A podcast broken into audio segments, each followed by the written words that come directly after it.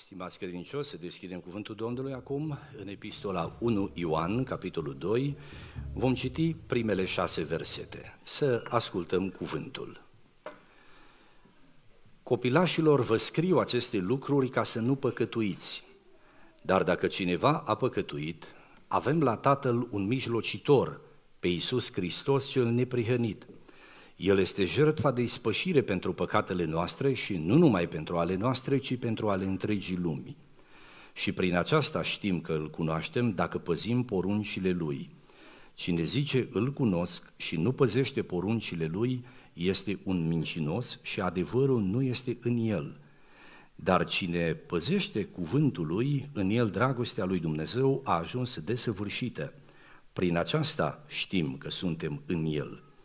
Cine zice că rămâne în el, trebuie să trăiască și el cum a trăit Isus. Amin. Vă invit cu respect să vă reașezați. În această dimineață am primit pe inimă, rugându-mă lui Dumnezeu, să împărtășim un cuvânt în care să vorbim despre trei teste ale credinței autentice – Cuvântul lui Dumnezeu, în contextul cinei Domnului, ne învață să ne cercetăm pe noi înșine și, în contextul acestei cercetări, să ne împărtășim cu trupul și cu sângele Domnului. De asemenea, Apostolul Pavel, într-o altă împrejurare, spunea credincioșilor, pe voi înși vă încercați-vă dacă sunteți în credință. E foarte important ca din când în când să ridicăm în dreptul sufletului nostru aceste întrebări legate de relația noastră cu Dumnezeu, de identitatea noastră în Hristos, de relația noastră unii cu ceilalți, de ceea ce suntem în contextul cuvântului, a promisiunilor lui Dumnezeu și toate acestea cu gândul de a fi sănătoși în credință. E important ca această cercetare, această verificare de sine să o facem în lumina prezenței lui Dumnezeu, asigurându-ne în lumina cuvântului lui Dumnezeu că suntem copii ai lui Dumnezeu. Pe de altă parte, această învățătură cu privire la testele credinței autentice este necesară, este de mare folos și ca să ne păzim sufletele și familiile și biserica de cine știe ce valuri, vânturi, de învățături, de influențe care nu vin din partea lui Dumnezeu, deși într-o formă oarecare se pretind ca venind din partea lui Dumnezeu. Așa că și în scopul protejării de ceea ce nu e de la Dumnezeu și în scopul întăririi noastre în credința noastră, să ascultăm acest cuvânt. Epistola 1 Ioan din care am citit pune la îndemâna credincioșilor trei teste pe baza cărora se pot verifica pe ei înșiși că sunt copii ai lui Dumnezeu. Împrejurările în care epistola aceasta a fost dată făcea simțită nevoia ca din partea lui Dumnezeu să vină un cuvânt plin de autoritate și de claritate, pe baza acelui cuvânt, urmând ca fiecare copil al lui Dumnezeu să se poată feri de reziile care începeau să bântuie. Acela a fost contextul. Uh, gnosticismul timpuriu începuse să se infiltreze prin comunități, prin familii, prin biserici și în scopul demascării și a apărării credinței creștine în fața acelui asalt al ereziei, Ioan a fost mânat de Duhul Sfânt să scrie această epistolă. Viacurile au trecut, s-au schimbat doar oamenii, contextele, dar problemele au rămas cam aceleași. Haideți să vedem care sunt acele trei teste și în lumina lor să ne cercetăm astăzi fiecare în contextul cinei Domnului. În primul și în primul rând, credința autentică se verifică, se întemeiază pe învățătura sănătoasă a Scripturii. Acesta este primul test. Se referă la crez, la crezul creștin, la învățătura sănătoasă a Scripturii. Învățătura pe care o mărturisim este esențială pentru mântuirea noastră. Biblia spune că noi suntem mântuiți prin credință. Înțelegând însemnătatea învățăturii predată în biserică, Apostolul Pavel a spus lui Timotei să fie atent, să vegheze asupra sa și asupra învățăturii pe care o dă altora, că de învățătura aceasta depinde mântuirea ta, zicea Pavel lui Timotei, și a celor care te ascultă.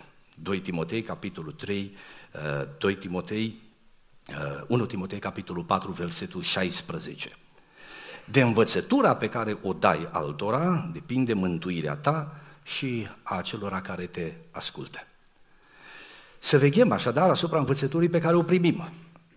Unii dintre noi, și Biserica Emanuel Slavă Domnului, sunt mulți slujitori, ne îndeletnicim cu vestirea Evangheliei, aducem cuvântul lui Dumnezeu oamenilor. Grijă mare la ce spunem, că de ceea ce spunem depinde mântuirea noastră a celor care vorbim, dar și a celor pe care învățăm. În ce privește adunarea, grijă mare la ceea ce ascultați. În ce ne privește, în Biserica Emanuel, ne dăm toate silințele ca învățătura pe care o dăm prin frații de aici să fie sănătoasă. Dar trăim o vreme în care informația circulă așa de mult și e suficient să deschizi o pagină de internet, să deschizi un site, un site și să asculți și atâtea și atâtea sunt. Mântuirea noastră depinde de învățătura pe care o primim și pe care o urmăm. Cuvântul lui Dumnezeu ne învață că la baza învățăturii creștine stă Biblia și în centrul învățăturii creștine se găsește Domnul Isus Hristos. El este Fiul lui Dumnezeu, El este Mântuitorul nostru. Biblia, în privința Domnului nostru Isus, ne învață că El este Fiul lui Dumnezeu. În epistola 1 Ioan există o învățătură largă în privința aceasta. Isus este Fiul lui Dumnezeu. El a murit pe cruce pentru păcatele noastre. Domnul Isus, Fiul lui Dumnezeu, s-a întrupat și după întruparea sa s-a adus ca jertfă de ispășire pentru păcatele noastre. Cuvântul Domnului ne învață că Domnul Isus a înviat dintre cei morți. El s-a înălțat la dreapta lui Dumnezeu. Acolo stă și mijlocește pentru noi ca marele nostru preot. El este marele nostru apărător, marele nostru mijlocitor. Într-o zi, Domnul Isus, Fiul lui Dumnezeu, se va întoarce. El va veni ca judecător, va veni ca mântuitor pentru cei care îl așteaptă, va aduce învierea, va ține judecata. Isus Hristos este Domnul domnilor, slăvit să fie în numele Lui, El este mântuitorul nostru. Aceste adevăruri trebuie bine fixate în inimile noastre. Biserica creștină îl are pe Iisus Hristos în mijlocul ei, este o biserică cristocentrică. Cel de la care ne tragem numele este Domnul Isus. Domnul Isus a spus că nimeni nu vine la Tatăl decât prin El. Mai mult decât în alte împrejurări, la cina Domnului trebuie să subliniem acest moment. În fiecare circunstanță a întâlnirii creștine subliniem aceste adevăruri, dar parcă devin mai vizibile când în centrul nostru este frântă pâinea, este împărțit rodul viței, toate acestea proclamând că Isus Hristos, Fiul lui Dumnezeu, a murit pentru păcatele noastre și că în numele Lui și prin El avem intrare înaintea Lui Dumnezeu. Isus Hristos este singurul mijlocitor. Acest principiu vechi al reformei, principiu pe care îl găsim în însăși propovăduirea Domnului Isus și apoi a apostolilor, solus Christus, adică numai Hristos, numai prin Hristos, numai prin Isus Hristos este mântuirea. Nu prin biserică, prin Isus Hristos. Nu prin tradiții omenești, prin Isus Hristos. Nu prin slujitori, pastori, preoți, călugări, cântăreți sau profeți, ci numai prin Isus Hristos, slăvit să fie în numele Lui.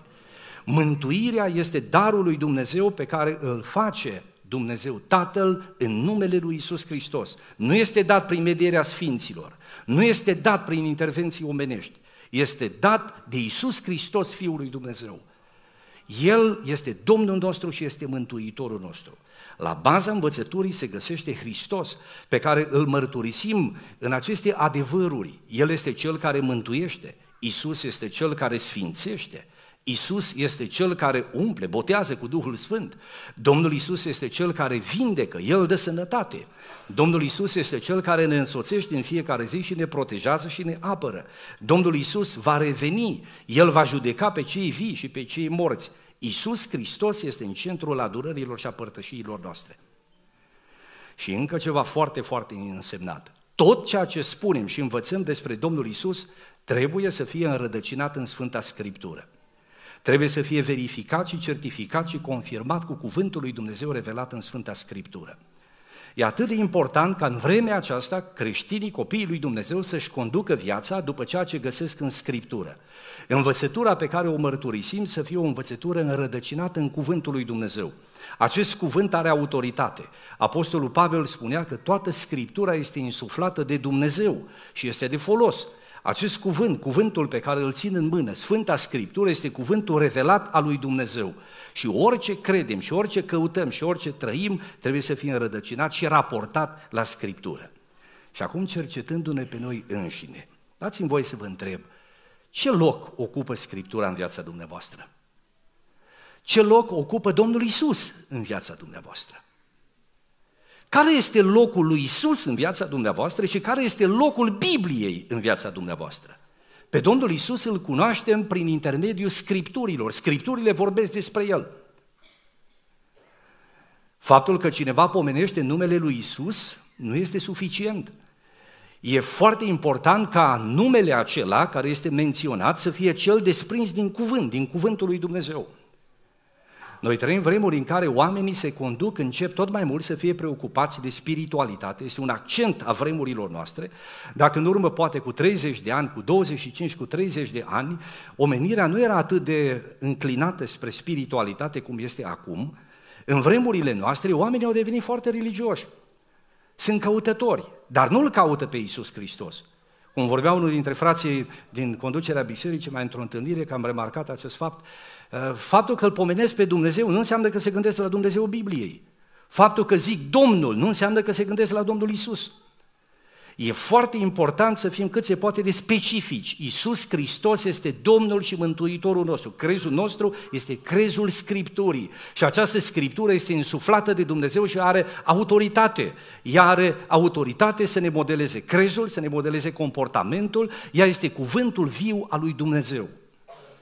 Simt nevoia să aduc o atenționare. Noi trăim vremuri în care creștinismul evanghelic și în special în zona aceasta creștinismului uh, evanghelic, penticostal și carismatic, există o tendință. Tendința de a căuta mai mult experiențele, experiențe spirituale de un fel sau de altul, de a le căuta mai mult și de a le pune deasupra Scripturii. Tendința aceasta a devenit din ce în ce mai evidentă și este extrem de periculoasă. Noi cunoaștem din cuvântul lui Dumnezeu că Dumnezeu lucrează Mărturisim că Dumnezeu împarte daruri ale Duhului prin care face între noi semne și minuni. Mărturisim vindecare prin credință, credem în darurile Duhului, în lucrări supranaturale pe care le face Dumnezeu. Însă, atenție mare, niciodată nu trebuie să punem experiențele deasupra Scripturii. Trăim vremuri în care mulți credincioși fug mai mult după experiențe, după semne și după minuni, după ceva senzațional și spectaculos, lăsând alături Scriptura. Cine face așa, mai devreme sau mai târziu se va rătăci. Să punem pe locul întâi cuvântul lui Dumnezeu, frați și surori. Experiențele sunt bune și sănătoase în lumina în care sunt suportate de Scriptură și verificate și întărite prin cuvântul lui Dumnezeu. Altfel, tot felul de trăiri și de senzații căutate de oameni care mai degrabă ascultă cuvântul unui profet împotriva Scripturii decât să asculte de Scriptură. Așa ceva este erezie. Să spună Scriptura ceva și un om să învețe altceva pretinzând că vorbește din partea lui Dumnezeu și apoi oameni să se încoloneze după bărbatul sau după femeia aceea care zice că vorbește de la Dumnezeu în contradicție cu Scriptura, asta este erezie. Oricât ar fi de spectaculos, oricât ar fi de mare și de senzațională experiența respectivă, cine fuge după trăiri religioase și după experiențe, punând Biblia în plan secundar, este vulnerabil. Testul învățăturii, cuvântul lui Dumnezeu pe primul loc și în centrul acestei învățături, acestui cuvânt, Iisus Hristos. Toate se construiesc aici. Dumnezeu să ne ajute și să ne binecuvânteze. Deci grijă la această atenționare, să nu punem Scriptura, să nu punem experiențele deasupra Scripturii.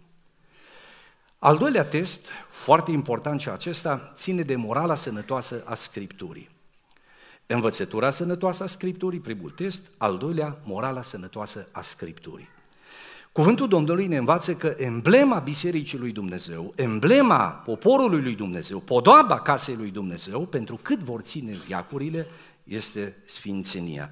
Psalmul 93 cu versetul 5. Mărturiile tale sunt cu totul adevărate. Sfințenia este podoaba casei tale, Doamne, pentru tot timpul cât vor ține vremurile.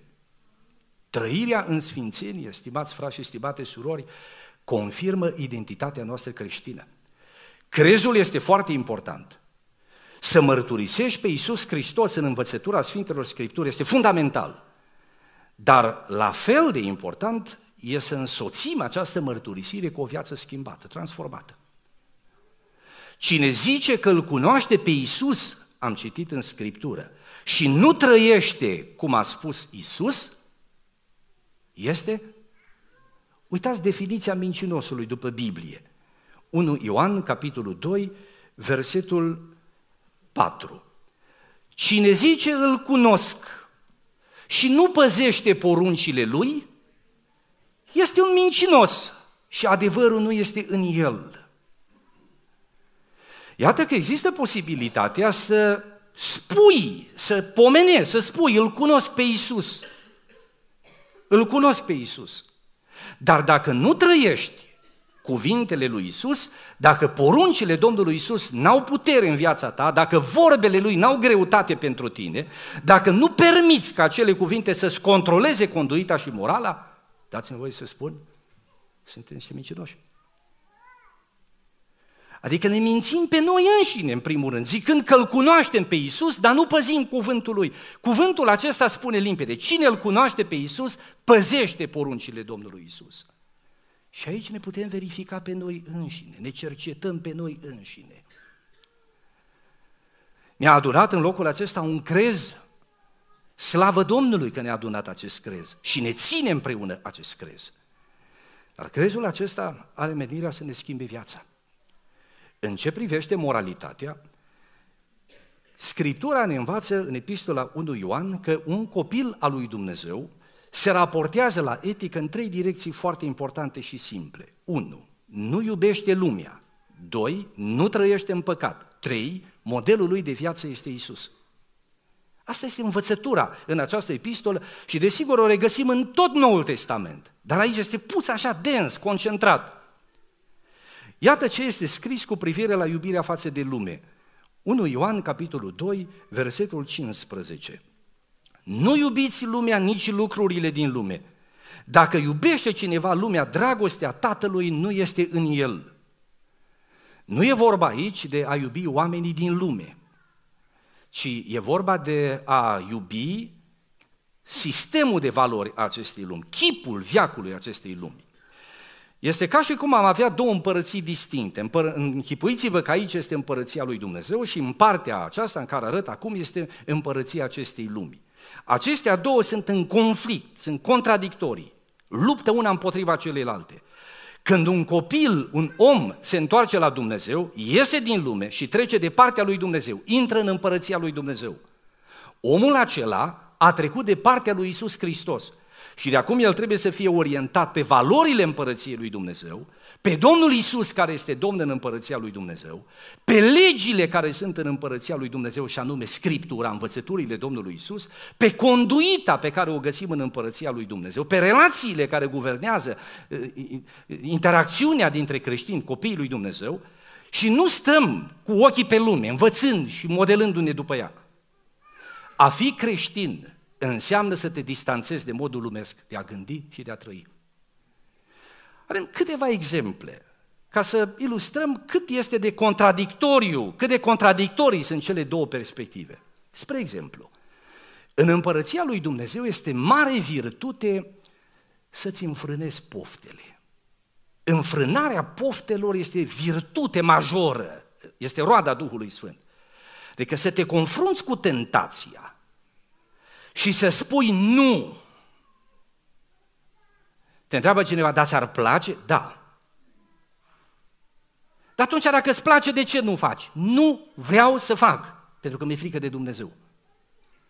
Îl iubesc pe Dumnezeu, vreau să trăiesc în acord cu Domnul Isus și din cauza aceasta spun nu poftei, nu păcatului, mă înfrânez. Uite-te în lume să vezi ce te învață lumea când este vorba de relația cu poftele. Dacă îți place, oh. Lumea te învață că fericirea o dobândești când îți împlinești poftele, când trăiești după apucăturii, când dezvolți patimi. Aia e fericire. Oameni înfrânați, fără nicio piedică. Asta e lăudată în lume și promovată. În împărăția lui Dumnezeu este altfel. Să luăm un alt exemplu. În împărăția lui Dumnezeu, modestia, smerenia, modestia sunt virtuți majore. Smeriți-vă unii în fața celorlalți, spune cuvântul. Dați-vă întâietate unul altuia. Fiecare să privească pe cel de lângă el mai mare decât pe sine. Astea în împărăția lui Dumnezeu. În domeniul lumii este exact pe dos. Afirmă-te, eu, cultura eului. Această tot, totul e centrat în jurul eului propriu, personal, care trebuie afirmat, încântat, promovat, adulat, lăudat. Și uitați-vă încă din educație, din pedagogie. Să nu pui tunuieluța pe copil. Să nu restricționezi dezvoltarea lui cu reguli. Lasă-l să se afirme, lasă-l să se exprime. Eu lui contează. Și asta e dus în societate până la cele mai înalte nivele. Cultul personalității. În împărăția lui Dumnezeu nu există așa ceva. Creștinii sunt învățați să fie smeriți și cel înălțat între ei este Isus Hristos. Exemplele pot continua.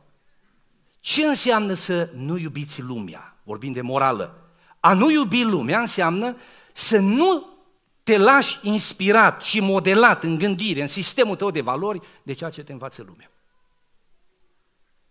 Aș mai lua un exemplu. Ce legat de relația cu lucrurile materiale. Scriptura ne învață să fim cumpătați și ne învață să fim generoși. Avem această afirmație majoră la Domnul Isus: dați și vi se va da. Cât de diferită și de contradictorie este perspectiva lumii, care te învață gârcenia, trăirea pentru tine, opusul generozității. Vorba unui bătrân din satul în care am copilărit. Foaie verde de dai, n-ai. Ia nu da să vezi cum ai. Păi orice zgârcit se conduce, orice om reținut, zgârcit, strân la inimă, avar, lacom de avere, se conduce după acest principiu lumesc. Copiii lui Dumnezeu sunt în partea cealaltă, sunt generoși, sunt altrui, sunt plini de iubire, împodobiți cu fapte bune. Și acum întrebarea este cum gândești tu viața ta? Știi că identitatea ta spirituală, caracterul tău, relația ta cu Dumnezeu se vede și din cum îți înfrânezi poftele, din smerenia ta și din generozitatea ta? Astea sunt profile de caracter creștin. Sau, cealaltă coordonată, cel născut din Dumnezeu nu trăiește în păcat. Cuvântul lui Dumnezeu în privința aceasta, 1 Ioan, capitolul 3, de la versetul 6, spune așa, oricine rămâne în el nu păcătuiește, oricine păcătuiește nu l-a văzut, nici nu l-a cunoscut. Copilașilor, nimeni să nu vă înșele. Cine trăiește în neprihănire este neprihănit cum el însuși este neprihănit. Cine păcătuiește este de la diavolul, căci diavolul păcătuiește de la început. Fiul lui Dumnezeu s-a arătat ca să nimicească lucrările diavolului. Oricine este născut din Dumnezeu nu păcătuiește, pentru că sămânța lui rămâne în el și nu poate păcătui, fiindcă este născut din Dumnezeu. Iată relația creștinului cu imoralitatea, cu păcatul. Standardele biblice pentru moralitatea creștină este un marker al identității spirituale. Copiii lui Dumnezeu trăiesc în sfințenie. Păzirea poruncilor lui Isus Hristos este fundamentală pentru profilul unui copil al lui Dumnezeu. Ne vom cerceta pe noi înșine gândindu-ne și la relația noastră cu imoralitatea. Trăiești în păcat. Am putea lua niște păcate, ca exemplu. Spre exemplu, minciuna. Ce ar însemna să trăiești în minciună? A trăi în minciună nu înseamnă să minți toată ziua. Orice mincinos are momente în care spune adevărul.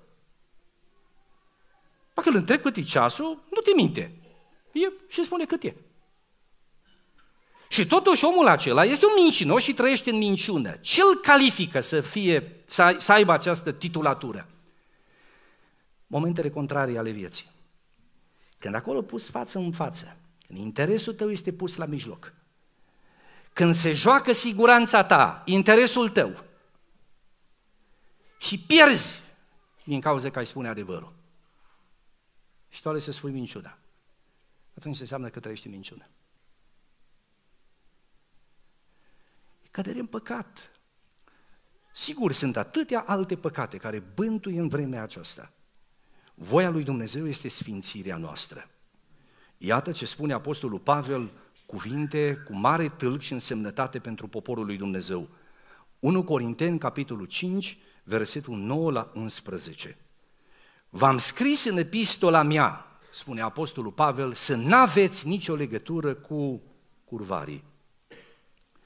Însă n-am înțeles cu curvarii lumii acesteia, sau cu cei lacomi de bani, sau cu cei răpăreți, sau cu cei ce se închină la idoli, fiindcă atunci ar trebui să ieșiți din lume.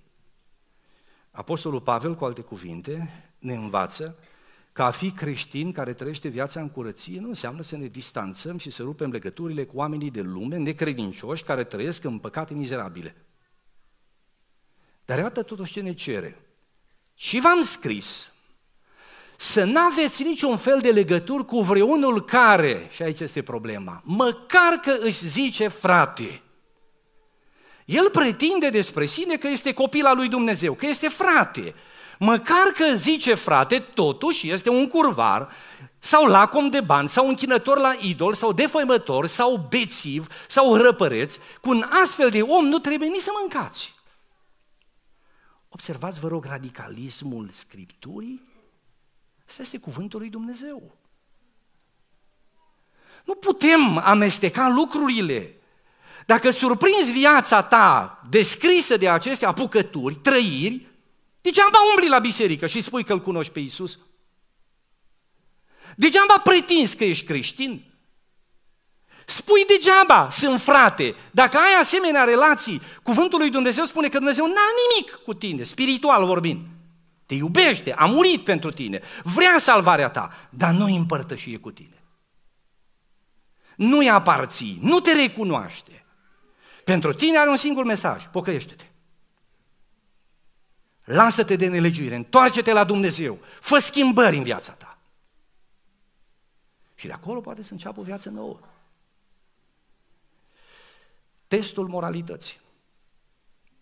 Nu iubesc lumea, nu trăiesc în păcat.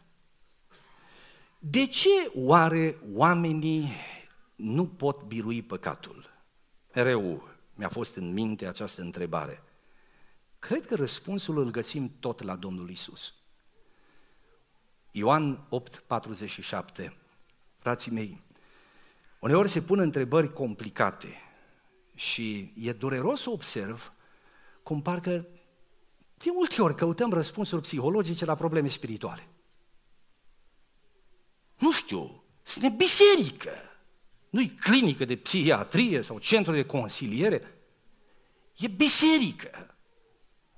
Răspunsuri psihologice la probleme profund spirituale. E ca și cum ai avea o mâncărime la suple și te scarpi la picior și aștept să streacă. Uitați răspunsul. Cine este din Dumnezeu, ascultă cuvintele lui Dumnezeu. De aceea n-ascultați, pentru că nu sunteți din Dumnezeu. Observați din ce motiv n-a putut învinge imoralitatea, n-a putut asculta, că nu era din Dumnezeu. Și aici se trimitere la nașterea din nou. E, prin urmare, dacă te surprinzi, dominat de păcate, guvernat de păcate, nu te poți lăsa de ele. Și tot se întâmplă asta. Și nu, nu e o schimbare. Hristos nu domnește cu adevărat acolo. Puneți întrebările serioase legate de identitatea ta creștină. Și în această zi vă chem să venim cu toată inima către Dumnezeu. Dumnezeu să ne ajute. Modelul este Domnul Isus. Așa este scris în cuvânt. Cine zice că rămâne în El, trebuie să trăiască și El cum a trăit Domnul Isus. Iar acum dați-mi voie să aduc a doua atenționare. foarte importantă și aceasta ca prima. Frații mei, există tendința contemporană care uh, pune în evidență aplecarea mai mult spre darurile, spre capacitățile, spre abilitățile, spre harismele unui om, decât spre caracterul și trăirea lui curată. Asta este o tendință contemporană. Punerea harismelor deasupra sfințirii. Punerea personalității unor oameni, unor slujitori, deasupra trăirii în sfințenie și în curăție. Este o tendință contemporană extrem de periculoasă pentru suflet. Ca și prima, tendința de a pune experiența deasupra Bibliei. Acum, tendința de a pune darurile deasupra Sfințirii. Asta iară periculoasă rău de tot.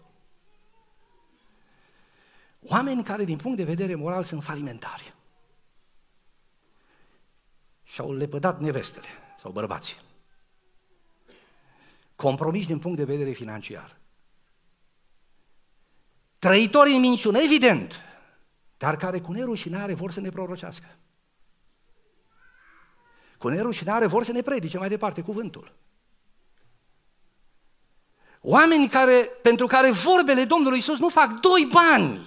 Evlavia este sursă de câștig. Impresionează prin elocvență, prin harismă, prin talente. Și noi, naivi, zicem aleluia. Predică bine, cântă bine, prorocește frumos, impresionează prin slujirea pe care o face. Uită câtă lume se duce după, ce audiență are. Și sfințirea. Frații mei, v-aș chema în sufletele dumneavoastră să luați o decizie și să spuneți așa, un om care se pretinde că este al lui Isus, dar care trăiește în păcat, nu are nici o poartă spre inima mea. N-am ce să învăț de la cineva pentru care cuvintele lui Isus nu fac doi bani. Nu mă interesează ce are să spună în predică unul care trăiește în păcat. Nu mă interesează ce cântă unul care trăiește în păcat. N-are ce să-mi spună prorocie cineva care trăiește în păcat. Gata! Să nu punem harismele deasupra sfințirii. Făcând așa, vom fi în siguranță. Frații mei, adevărurile acestea trebuie spuse mai des și vorbite între noi mai des. Să nu încurcăm retorica cuiva cu ungerea Duhului Sfânt. Să nu încurcăm capacitatea lui de a vorbi în public. Asta e retorica. Și, ce frumos vorbește, ce ungere a avut. A fost meșter la vorbă cum a zis Apostolul Pavel, oratorul lumii acesteia, sau cum e la Cornilescu tradus, vorbărețul viacului acestuia. Impresionează cu vorbe mari. Ne vom da seama dacă e om al lui Dumnezeu sau nu, după cât de mult loc ocupă în viața lui caracterul lui Iisus Hristos, sfințirea. Dumnezeu să aibă milă de noi. Și testul al treilea ține de relații în zona relațiilor, copiii lui Dumnezeu sunt chemați să-și conducă legăturile cu semenii lor după două principii mari. Primul este principiul iubirii și al doilea este principiul ascultării. În ce privește principiul iubirii, Apostolul Ioan consemnează cuvintele Domnului Isus, Ioan 13, versetul 34 la 35. Vă dau o poruncă nouă, să vă iubiți unii pe alții cum v-am iubit eu. Așa să vă iubiți și voi unii pe alții. Și apoi, uitați cât de clar, prin aceasta vor cunoaște toți că sunteți ucenicii mei dacă aveți dragoste unii pentru alții. În epistola 1 Ioan 4, versetul 7 este scris, Preiubiților să ne iubim unii pe alții, căci dragostea este de la Dumnezeu și oricine iubește este născut din Dumnezeu și cunoaște pe Dumnezeu. Cine nu iubește n-a cunoscut pe Dumnezeu, pentru că Dumnezeu este dragoste. Creștinii sunt chemați să se conducă după principiul iubirii.